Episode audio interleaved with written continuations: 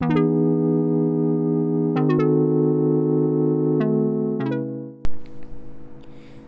さんこんばんは。暮らしを整えるの高弘です。本日は第6回目の放送になっております。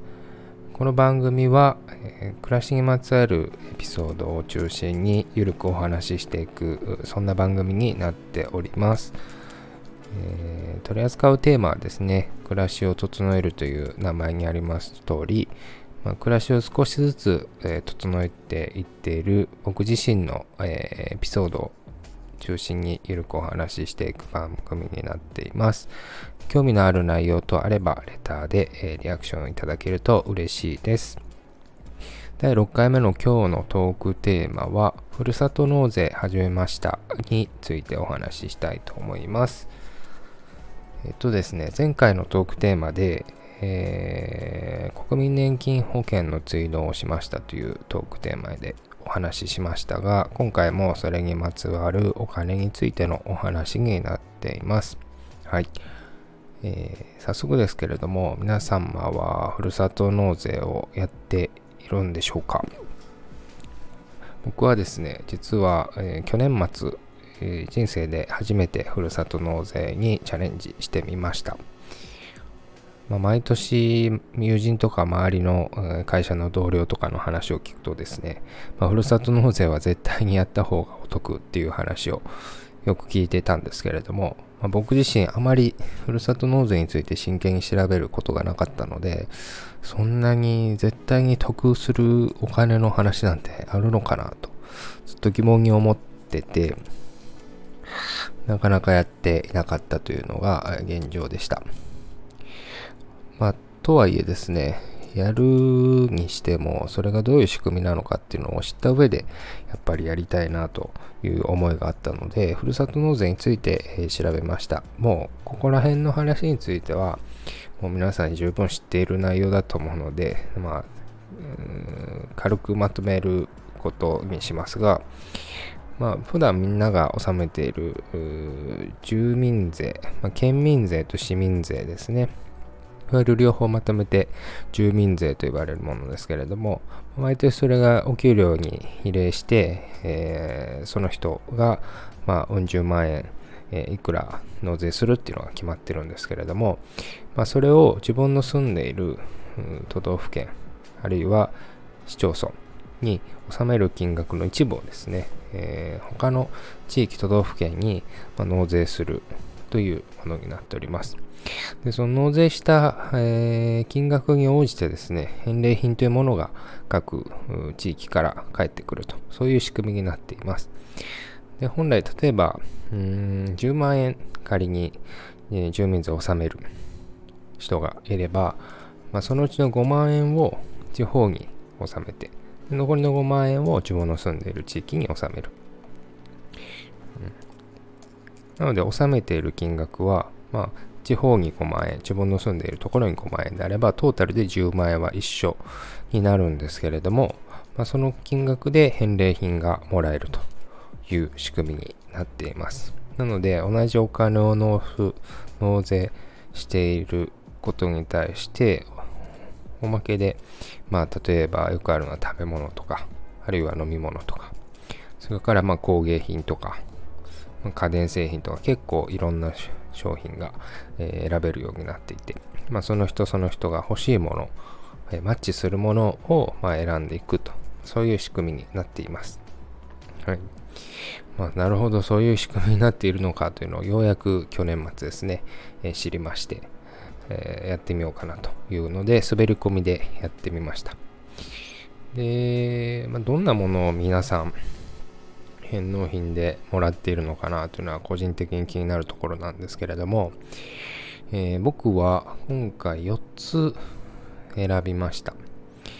1つがですね、枕です。寝具。それからもう1つが布切りばさみ。もう1つが、えー、お酒です。で、最後の1つが、えーと、パン切りナイフですね。はい。ブレッドナイフ。この4つを選びました結構周りでは、うん、お肉とか米とかそういったものを、まあ、返礼品としてもらう人が多いんですけれども、僕自身一人暮らしっていうのもあって、あまり食べ物にはそんなに興味がなかったんですよね。結構な量が来るので、食べきれないだろうと思ったのと、あんまりこう、ギフトで食べ物とかもらうのが得意、あんまり好きじゃなくて、その日その日、その時々で食べたいものが変わるんで、うん。あの向こう側からこれ食べてってくるのはちょっと苦手です。はい。なので、食べ物はまあ、よっぽどもう候補がなくなったら、まあ選ぼうかなと思ったんですけれども、できる限り選ばないようにしました。できるだけ物が、形に残るものがいいなと思いました。ただですね、形に残るものといっても別に欲しくないものをもらうのも、うん、エコじゃないですし、本末転倒なので、まあ、自分の欲しいものないかなと思いながら、その4つを選べました。まあ、日用品で、わざわざ買うほどではないけど、まあ、欲しいなと一度や二度は思ったことがあるようなものを4つ選びました。はい。皆さんはどういうものを選んでるんですかね？これおすすめっていうのがあれば教えてほしいんですけれども、まあ、今回頼んだやつでもパン切り包丁と布切りバサがかなり特殊なので、まあ、おすすめするほどのことではないんですけれども、まあ、枕は結構いいかなと思いました。枕にかかわらず布団とか、寝具ってなかなか自分で買うとそれなりの値段がするんですよね。で、当然普段使っている枕なり枕なり布団なりがあるので、まあ、使えてるし買い替える必要もないかっていうのはなかなか敬遠しがちな商品だと思うんですけれども。僕は今回テンピュールのテンピュールじゃないな。あれはどこの枕だったかな。えー、テンピュールじゃなくてすいません。ちょっとど忘れしましたが、えー、同じようなあ思い出した。エアウィーブだ。エアウィーブの枕を買いました。えー、選びました。まだ届いてはないんですけれども、うん、結構睡眠の質を普段仕事とかしている中で、やっぱり少しでも向上できればいいなという願い、思いも込めて枕を選びました。来るのが楽しみだなと思っています。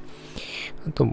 お酒って言ったんですけれども、えー、今日のサムネイルにも、えー、つけているんですが、おすずジンという九州のあれは何県だったかな？都道府県がちょっと大分県、あ、宮城県だ。宮城県のお酒です。で、前々からパッケージがすごく可愛くてですね、興味はあったんですけれども、なかなかスーパーとか酒屋さんで取り扱っているところがなくて、テイスティングっていうのができなかったんですね。で、Amazon とかそういうネットではまあ販売してるんですけれども、まあ、1本あたり結構いい値段がしていたので、まあ、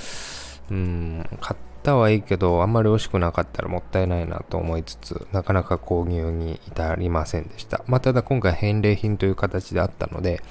えー、試しに、えー、選んでみました。で、それがですね、まあ、サムネイルにあるので、まあ、当然届いてはいるんですけれども、今週末、日曜日ですね、この日曜日に届いて、はい、早速開封してみました。でまだ、あの、しっかり飲んではいないんですけれども、ストレートでちょっとテイスティングしたところは、ていくと、だいぶ香りが良くて、香りが立つというんですかね。えー、すごく芳醇な香りがして、で、味も、うん、フレッシュというか鮮度がある感じがしましたね。市販の、まあ、よく出回っているお酒なんかも、まあ、当然いい値段のやつは美味しいんですけれども、うん、なんかこう、うん、キレのあるクラフトジン、なんか手作りで作っている感じが、えー、すごく伝わるような味だったので、うん、見た目の通り僕自身はすごく気に入った味でした。はい。で、あと、ふるさと納税は去年の年末にやったんですけれども、まあ、1年間かけて好きなタイミングで、えー、返礼品納税、えー、することができるので、えー、まあ、一旦1本飲んでみて、えー、なくなって、まあ、また飲みたければちょっとリピートしてみようかななんて思っています。はい。ま、こういった形で、え、いろんな返礼品を選べることができるので、え、ま、今年も、ま、来年もこれからは、え、ふるさと納税抵抗なくやっていけるかなと思っています。それぐらいかな、今日のトークテーマは。まあ、ゆるく、いつも10分程度で話しているんですけれども、はい。まあ、そうですね、最後ちょっと補足するとしたら、返礼品って、まあ、とにかくいっぱいあって、えー、結構選ぶのに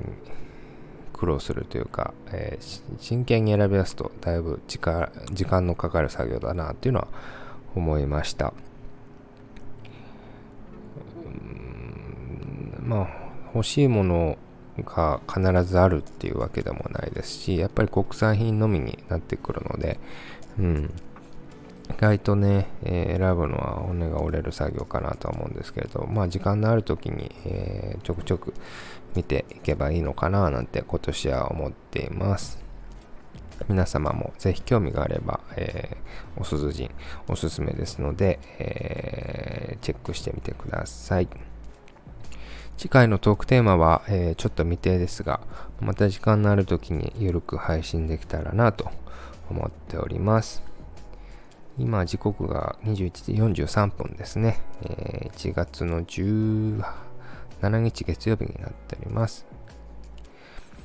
はい。それではまた皆さん夜も遅くなったので今日はこの辺りにします。皆さんまた次の放送でお会いしましょう。さよなら。